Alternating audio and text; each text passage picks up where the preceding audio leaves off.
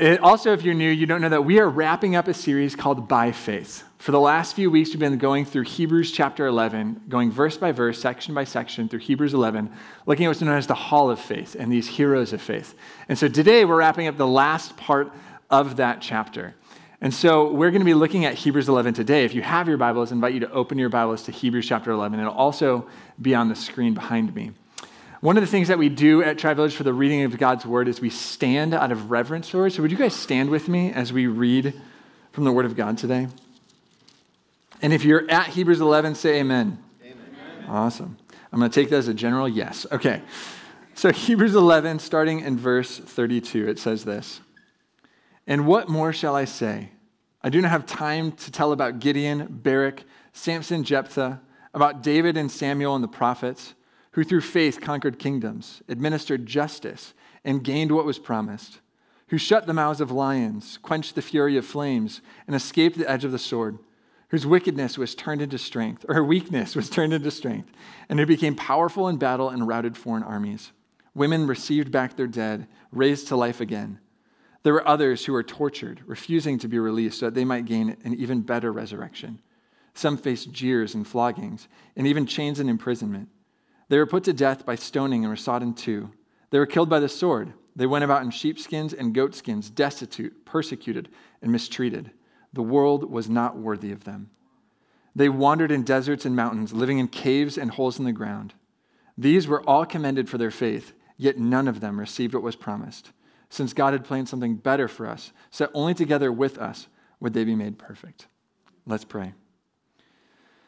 God, we are so grateful for your word and these tremendous heroes of faith. Lord, these tremendous acts and displays of faithfulness. And Lord, I, I, pray as we study and we, we talk about this final section of this chapter, as we've had a, a really wonderful time looking at Hebrews 11 and seeing your faithfulness throughout history and also in our lives, Lord, I pray that you'd be with us this morning. I pray that it would be your words spoken through me. Lord, I pray that you would remove me and that you would remove any pride or any doubt or anything that would cause me to make much of myself and less of you. Lord, that you would speak, because if it's not you speaking, then this is worthless. Lord, we pray in faith that you would act, that you would move, that you would challenge and convict, Lord, that you would draw us to yourself and show us your goodness, your faithfulness, and your love. I pray that you'd be with us this morning. I pray this in your name. Amen. You may be seated. So, as we, uh, as we look at this passage in Hebrews 11, this long list of heroes of faith, um, we see a few things that are happening. One is that the writer of Hebrews is similar to a lot of pastors, which I find comfort in, and that they got to a point and realized that they're running out of time, and so they just need to kind of say everything at once.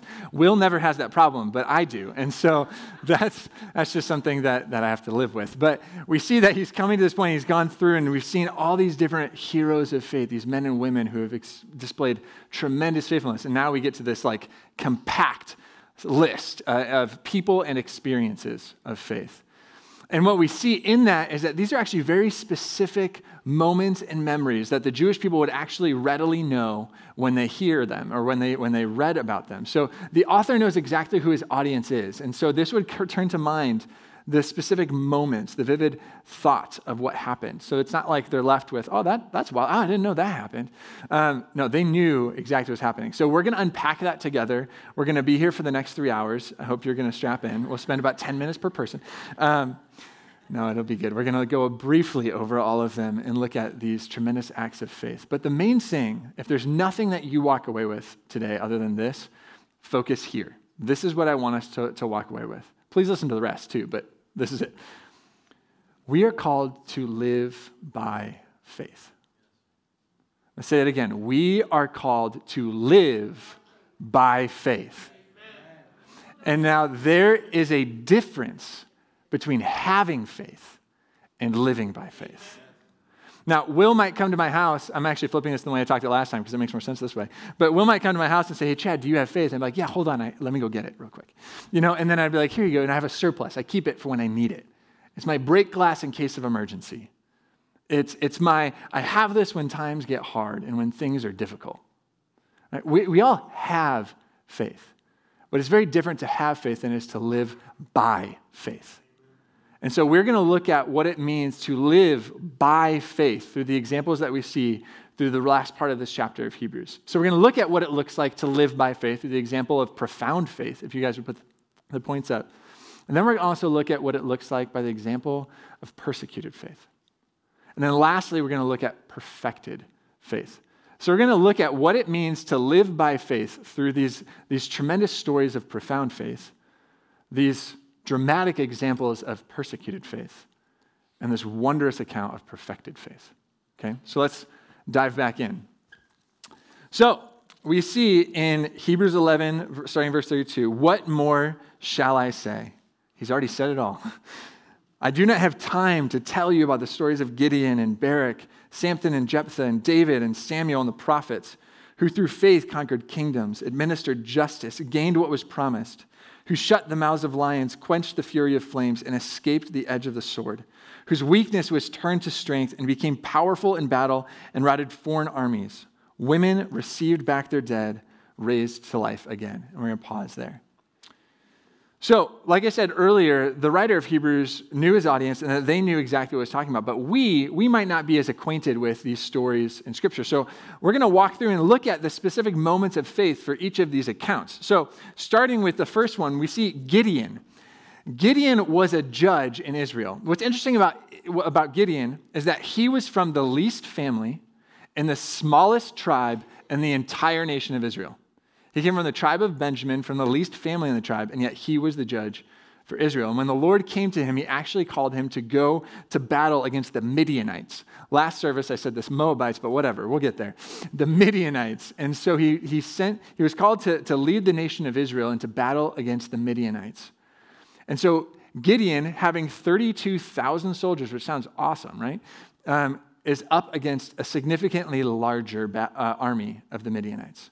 But this is where things get interesting. Is Gideon is not only told to go and lead the nation of Israel into battle, but he said, in order that you might not think that this victory came from you, your army is too big. It's like, what? Like, the Midianites are almost four times the size of the Israelite army at this point. So it's like, your army is too big? Mm, I beg to differ, God. But he ends up uh, dwindling down the army from 32,000 to 10,000. So now we're roughly at around 12 times the size as what they're going against. So that, and that already seems like, wow, okay, whew. God says, no, no, no, too big. People still might think that this came about by human effort, not by God. So he has them go down to 300 men. And not Spartans 300. It's not like Gerard Butler. Like this isn't like this isn't like the elite of the elite. These are actually people who we see are less skilled in war. These aren't the, the best warriors. So he has, three, he has a ragtag group of 300 men going up what, what some scholars say was upwards of 120,000 people. Pass, right? Um, but that's what we see happens. And not only that, not only do, do we see that Gideon leads an army of 300 men, they're not armed with any weapons. These 300 men are only armed with a trumpet a torch, and a clay pot. That's it. And we see that God brings victory through the armies of Midian.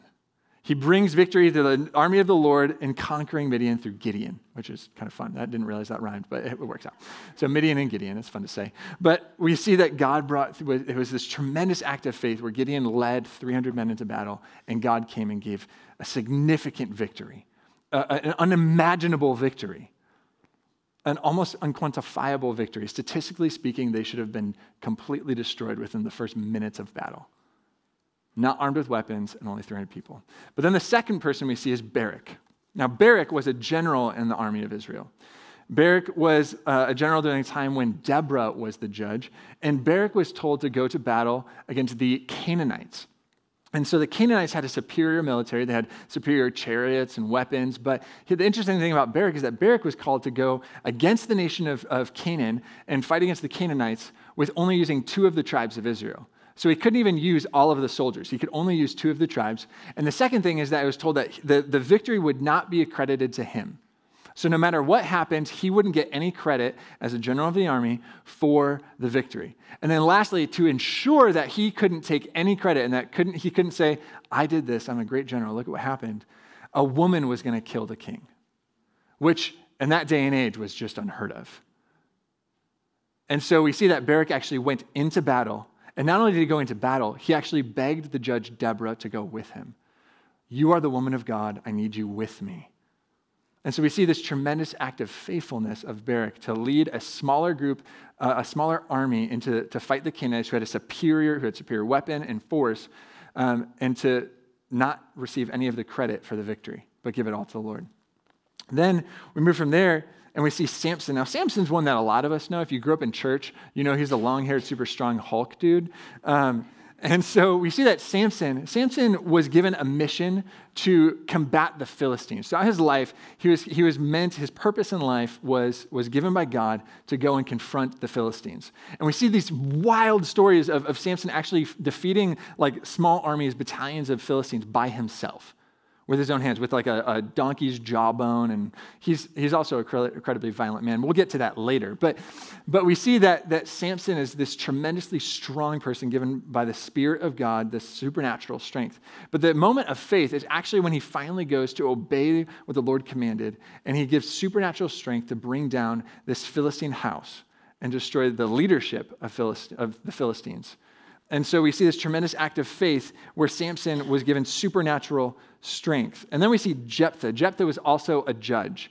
And Jephthah, what's interesting about him is he was a mountain man. He lived out in the mountains, just like Robbie Saganik. And um, just kidding, but we're going to go travel together. It's going to be great. But, um, but he was a mountain man, and he was called out by the Israelites to have them protect them from the Ammonites, saying, The Ammonites are going to destroy us. We need a leader. Jephthah, would you come and bring victory for Israel? And he goes in faith and leads the nation of Israel to victory over the Ammonites.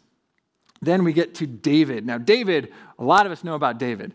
David went up against Goliath when none of the nation or none of the armies of Israel would fight him. David also refused to kill Saul, even though Saul was king and trying to murder him. He refused to harm the Lord's, the Lord's anointed. And then David also ruled the nation of Israel faithfully, dependent on God to move and act throughout his leadership. And lastly, the last person we see is Samuel. Now, Samuel was different because Samuel wasn't a warrior. Samuel didn't go into battle. Samuel's enemies were his own people. Samuel was called to be a prophet, the final judge and first prophet, to proclaim uh, to the nation of Israel to repent and to trust God as king. But because they weren't willing to do that, he also establishes the first monarchy in, in Israel. And so we see that Samuel actually lives faithfully day after day after day, constantly being rejected by his own people for being a, a prophet to the nation of Israel. But then we see all these other stories too, these nameless people, where we see that David and Solomon, through faith, conquered kingdoms and administered justice and gained what was promised. We see the story of Daniel, who his faithfulness in not refusing or in refusing to, to stop praying to God was thrown into a den of lions, and the Lord shut the mouths of lions. We see his friends Shadrach, Meshach, and Abednego were thrown into a fiery furnace because they refused to bow down to this image of a foreign God. And they said, they even confronted the king on it and said, even if God doesn't bring deliverance for us, we still won't bow. We trust that the Lord is God and they were thrown into the fiery furnace and brought out unscathed. We see that Jeremiah and Elijah escaped the edge of the sword. We see that Samson, whose weakness was turned into strength. We see that Gideon, Barak, and Jephthah, who became powerful in battle and routed foreign armies.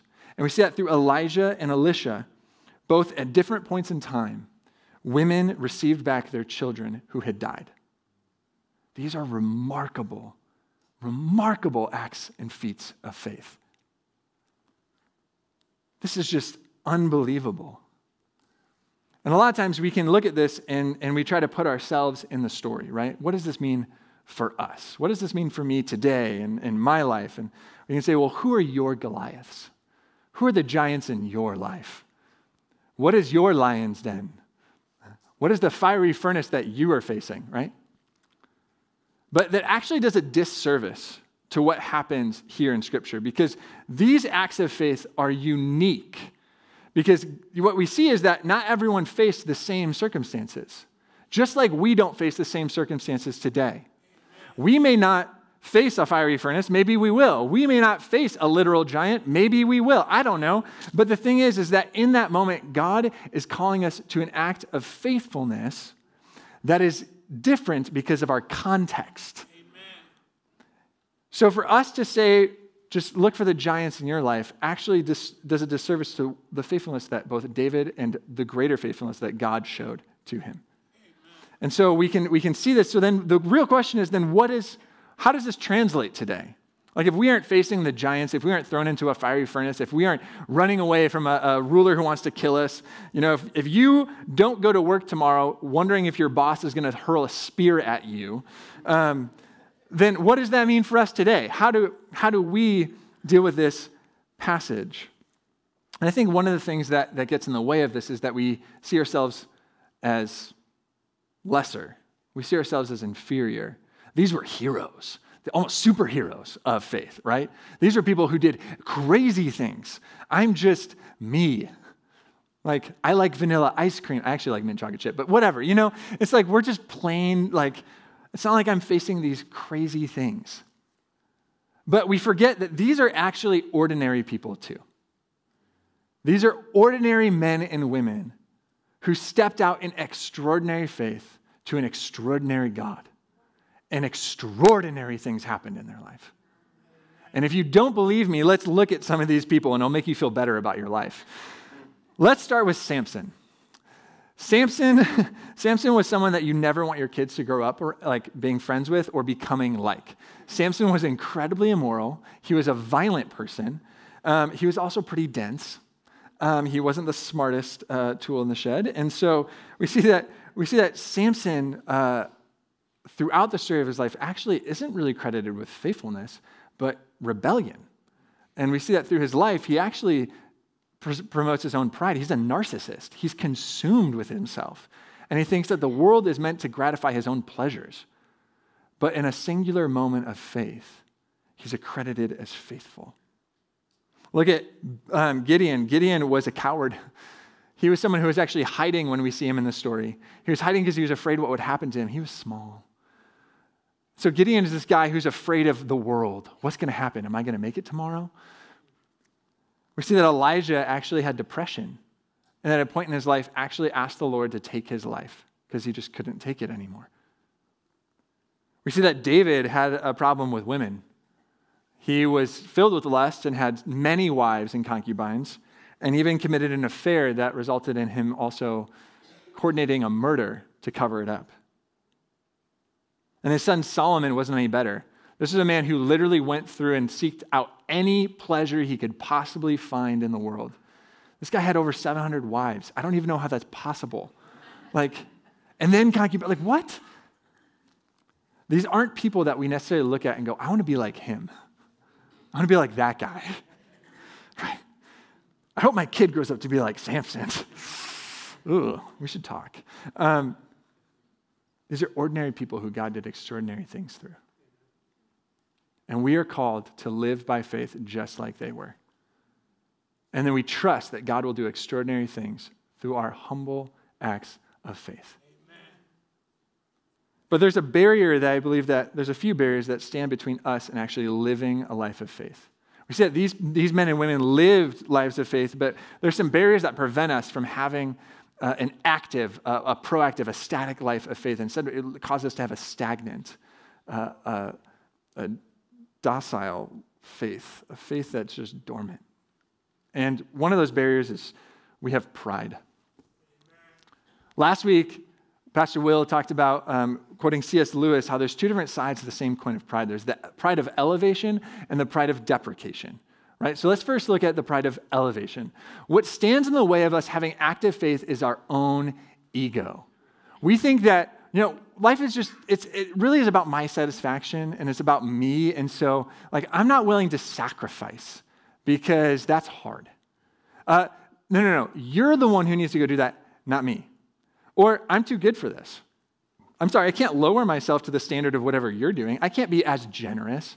Or maybe it's in generosity, it's like, well, I should really decide if it's really going to a good cause. Like, I'm the bastion of what is good and right and moral, right?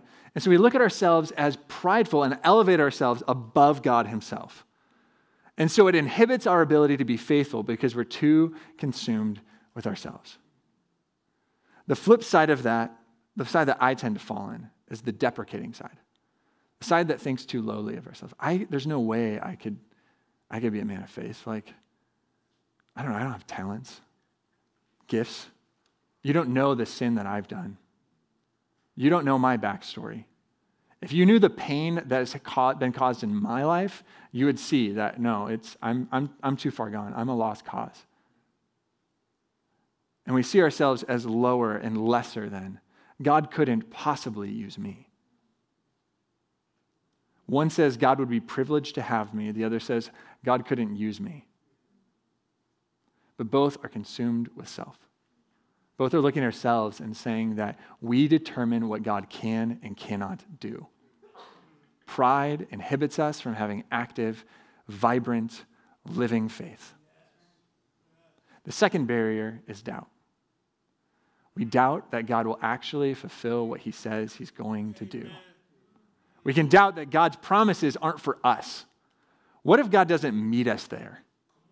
We doubt that God is good we doubt that God is loving. We doubt that God is present. If I step out in faith, how am I going to know if God's actually going to be there when I get there? If I step out and obey what God has for me, how can I have any guarantee that it's actually going to go well for me? These people had awesome things happen to them, but can I get a little guarantee of that? Can you give me a little foreshadowing of that? Can you tell me that everything's going to be okay? We don't live actively in faith because we have doubt. We doubt God for who He is, for what He said He will do, and for the promises that He's given us. But we see that these people weren't absent of pride or doubt. Like we said, Samson was a narcissist.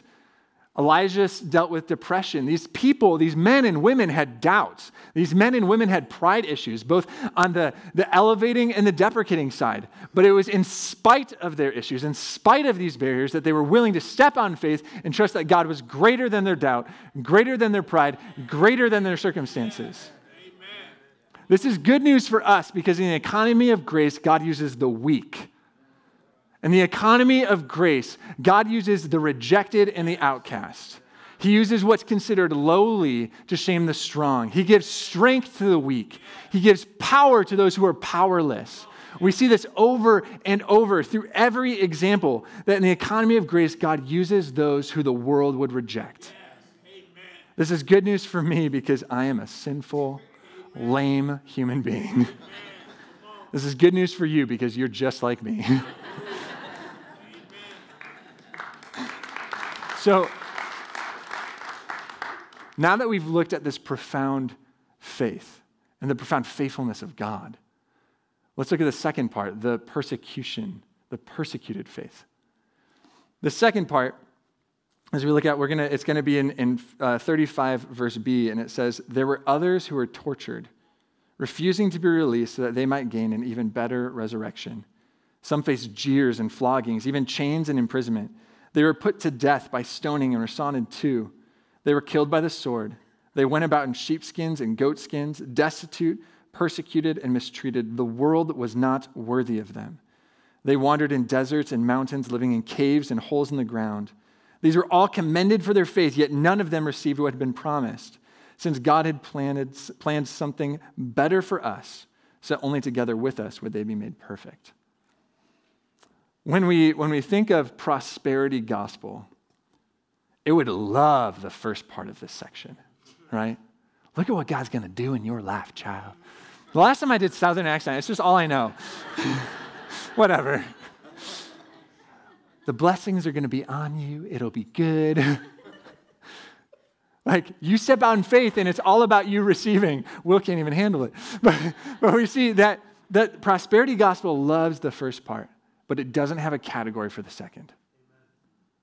Why would the author end this amazing chapter on faithfulness and end with suffering, with persecution, with death? It almost seems like a bait and switch. Bring the kids back up. Let's wave the palm branches. like, how are we? Okay. We don't have a category for that. Because sometimes we only attribute God for his goodness, and we don't attribute goodness to suffering. We only say that God is good in as much as I am blessed, not in as much as I suffer.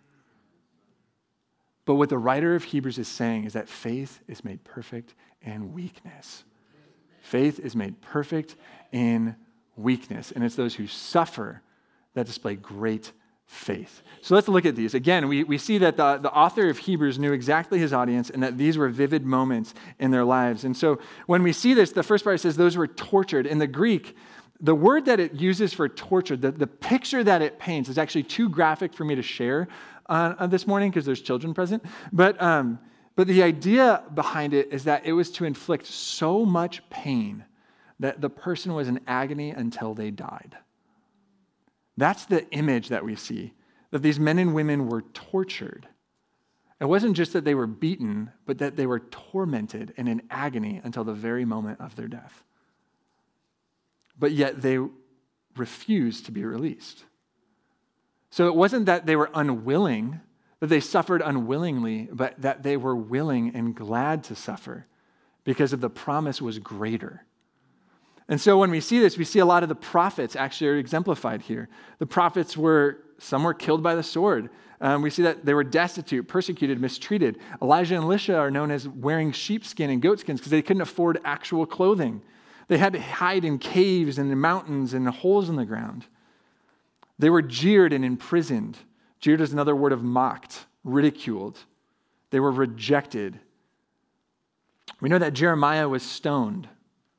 Elijah was sawed in two because the king just got sick of hearing him say, Repent and turn to the Lord. I get it, kill him. But there's one story that I don't think many of us know. And that's actually the, a lot of commentators have agreed that the first part when it says that they were tortured, refusing to be released, that they might gain a better resurrection. It's actually pointing to this point that took place between the Old and New Testament. It was, it was during the Maccabean revolt. And so, what was happening in this point in time is that the Greek Empire was ruling, and Antiochus Epiphanes IV was king, and he was wanting to convert all of the Jews to um, Hellenism. So, they wanted, to, he wanted them to become Greek. And so, with that, they had to worship Zeus and also had to defy the Mosaic law. And so there's this picture during the Maccabean revolt that this is actually pointing to that was well known in Jewish culture of this family of seven sons and one mom who were tortured for their faith. And what happens is Antiochus Epiphanes is actually tormenting this family and forcing them, trying to force them to defy the Mosaic law, to, to go against it and disobey it right in front of them, and then denounce the Lord as God and pronounce Zeus as good and as God. And in this, one by one, each son is brutally tortured and murdered in front of the eyes of the rest of the family. And one by one, each son pronounces a resounding declaration of faith. Each one by one says that I am trusting in a greater promise. I am trusting in a greater resurrection. In fact, one of them, they said that they were so shocked by his eagerness to suffer that they didn't think he could feel pain. He was saying, Whatever you take from me in this life, the Lord will bring back in the next. And then finally, we get to the youngest son. And the mom leans in. There's this picture of the mom leaning in and telling him, It is going to be worth it. And he says, Do to me whatever you will. I will not renounce my Lord. And then the mom herself, after seeing all of her children dies, is also killed. It was horrific, violent, but we see this resounding faith, this resounding, concrete, foundational faith that despite opposition, despite torment, despite um, suffering, they were unwilling to waver. What does that look like for us today? What does that mean for us? What do we do with that? What's the handle for us? And I think a lot of times when I think of suffering, I think, yeah, I'd be willing to die for what I believe. I'd be willing to die for the Lord. Like, I believe in God. I'd be willing to die for that. And many of you might feel the same way. And in some ways, I feel like it's a disservice because, for one, we wouldn't know that until the moment comes, right? So we could say, yeah, I'd be willing to die for the Lord, but you're not facing death right now. At least I don't know you are. And, um, but I think what's actually harder than saying I'd be willing to die for what I believe is saying I would be willing to live for what I believe. Because living for what you believe requires daily death. Living for what you believe requires daily self denial, saying that I am willing to die to myself to live for my Savior. I am willing to cast aside the things of this world so that I can have the better resurrection, so I can have the better life, so that I can have the eternal glory. It is much harder to live by faith. So, again, what does this look like for us? Well, I think when we see this again, we talked about the difference between living by faith and, and having faith. And the writer of James really illustrates this beautifully. And so I don't have it on the screen because I want you to listen. I want you to hear what the writer of James says when talking about faith. And so in James chapter 2 and verse 14, it says, What good is it, my brothers and sisters, if someone claims to have faith but has no deeds or works or action? Can such faith save them? Suppose a brother or sister is without clothes and daily food. If one of you says to them, Go in peace, keep warm and well fed, but does absolutely nothing about their physical needs, what good is it? In the same way, faith by itself, if it is not accompanied by action, is dead. But if someone will say to you, You have faith and I have deeds, show me your faith without deeds, and I will show you mine by my deeds.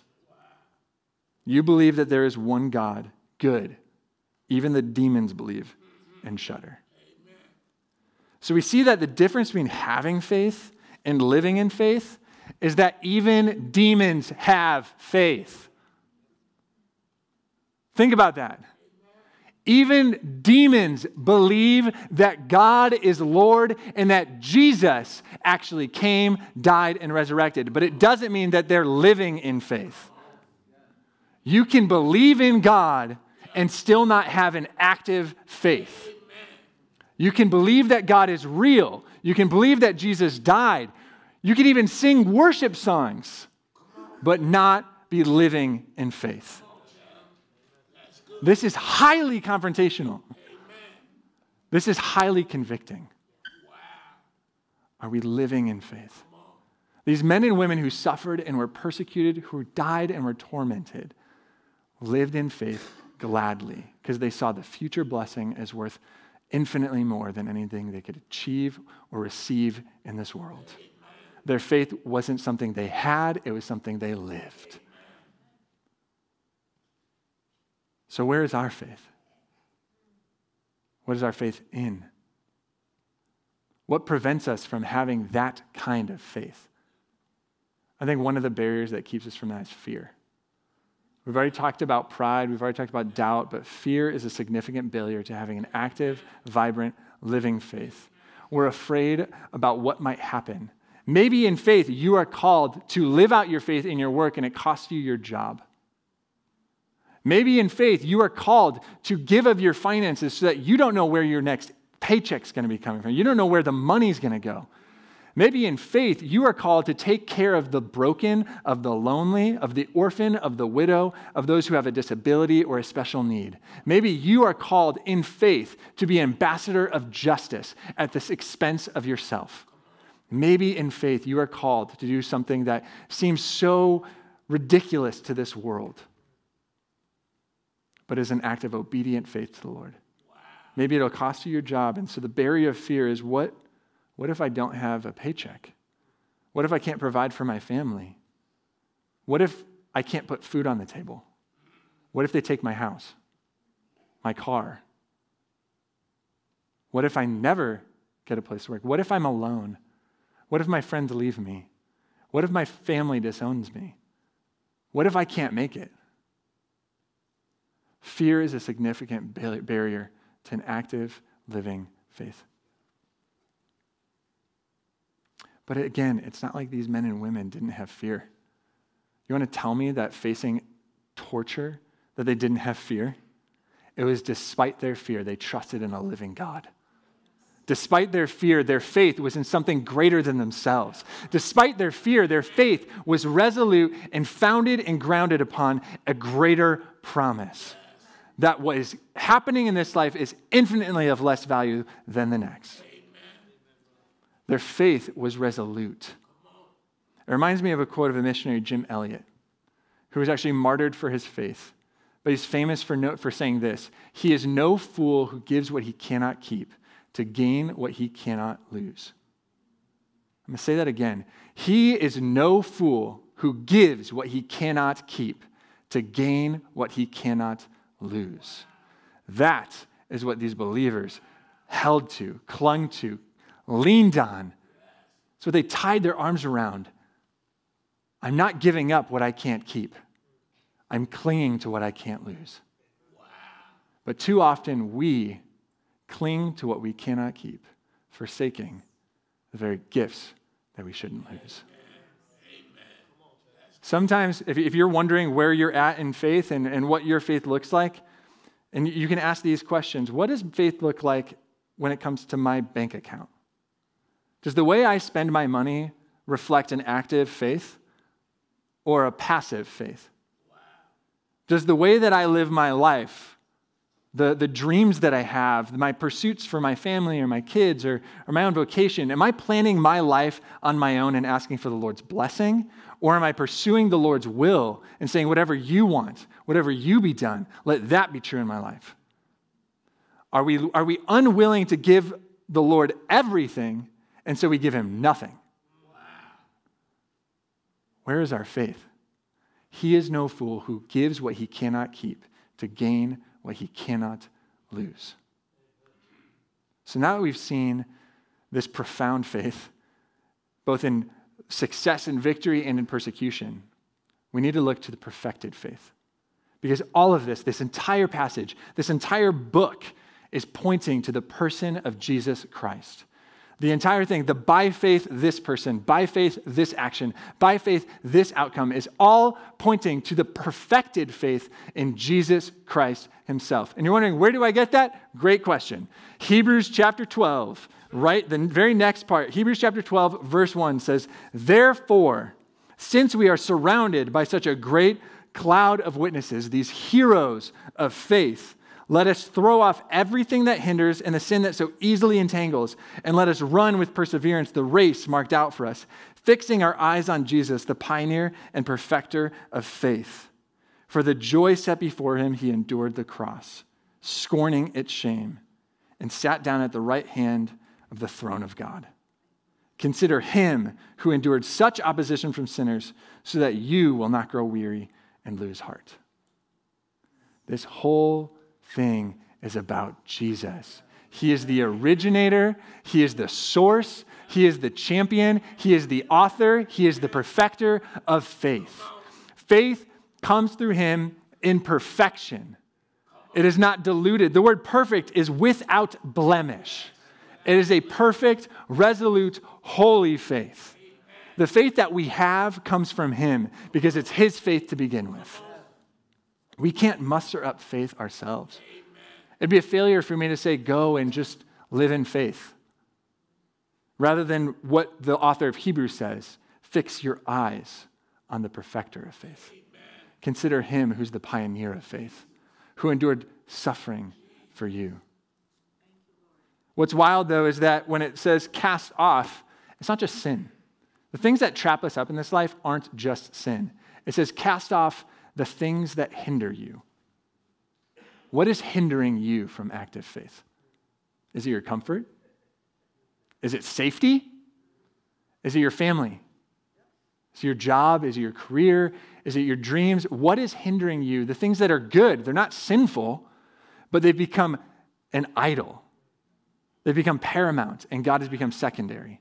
What are the things that are hindering you from a vibrant, active, living faith? But then, secondly, the sin. We see that sin entangles us. The image here is that we are on a race, that faith is active, it is moving. But these barriers, these hindrances, these sins tie us up and leave us just laying on the ground, unable to move. Cast off these sins that so easily entangle you hatred, jealousy, bitterness, wrath, lust, uh, gossip, whatever it is that's holding you back Cast it off, fixing your eyes on Jesus, the pioneer and perfecter of your faith. This is the part of the message where we start saying Jesus is the greater than. Um, you might know that we do this. Jesus is greater than this person. And, and normally, uh, I would be building. I'd be showing and, and, and, getting really animated, and, and Will would get way more animated. But you would see that we'd be saying that Jesus is greater than so and so and such and such. And I'm going to do that. We're going to see how Jesus is greater than. But as I was writing this this week, I felt like I couldn't, I couldn't get excited in that way because I had to be humbled first. And so we see, yes, Jesus is greater. We said Jesus is greater than Gideon providing the more miraculous victory over our sin and death. Jesus is the greater Barak who humbled himself to submit to the will of God. Jesus is the greater Samson who gave up his, who, who in strength um, defeats our enemy. Jesus is the greater Jephthah who accomplishes peace and safety for his people and makes a greater vow sacrificing himself. Jesus is the greater David who rules justly who conquers the enemy and establishes peace and justice in his kingdom. Jesus is the greater Samuel, who faithfully proclaimed the kingdom of God. Jesus is the greater Elijah. Jesus is the greater Elisha. He's the greater Isaac, Isaiah, Joseph, Jeremiah. Jesus is the greater faithful. Jesus has the greater victory. Jesus quenched the greater fire. Jesus shut the mouths of the lions. Jesus um, saw the, the enemies um, get rooted in battle. And ultimately, we see that Jesus received back the dead. But not only that, Jesus was the greater martyr. He endured the greater suffering, the greater torment, the greater shame, the greater rejection, the greater imprisonment. Jesus experienced the greater loss so that you and I would never experience it. Jesus experienced the greater death so that you and I could experience the greater promise, the greater life, the greater fulfillment, that you and I could have a greater destination. These men and women weren't commended for their faith and they didn't receive what God had promised in this life. But because of Jesus, they got so much more in the next. There's a stark difference between having faith and living by faith. So, what do we do now that we see what we're called to, that our eyes need to be fixed on Jesus, and that we are supposed to consider him who endured such opposition? And, and I'm reminded by this commentator, um, George Guthrie, if you put this quote on the screen, who says this. I just thought it was brilliant. So, how would you and I live today if we believed absolutely that God existed and loved us completely and had des- a destination for us that made the world pale by just one square foot of its turf. Think about that. The world is pale by one square foot of heaven. How would you and I live if we believed that God cared about our every action and every concern and wished to reward us magnanimously? I practice that for our faith. How would you and I live in the face of opposition if we believed in God, really believed, as if our whole lives depended on Him and His? And you say, But I do, I do believe, absolutely. I believe with all that I am and all that I have. How would you live differently if you did not believe? Would there be much of a difference? This is a critical question. If all that I am and have and do differs little from my unbelieving neighbor, then I have embraced his world and his values, and I fool myself by saying that I'm living for another world and kingdom values. My life must be radically different in what I embrace the values of a heavenly kingdom. When I live by faith, I then will be one of whom God can bear witness and whom bears witness to God in such a way that others will be stimulated to faith. Amen. Man, we see that we are called. we see that we are called to have an active, living, vibrant faith. And we do so by fixing our eyes on the pioneer and perfecter of faith, who is both the source and the sustainer. We consider his suffering so that we do not lose heart. We are called to be people who live by faith. So, do you have faith today, or are you living by faith? Let's pray.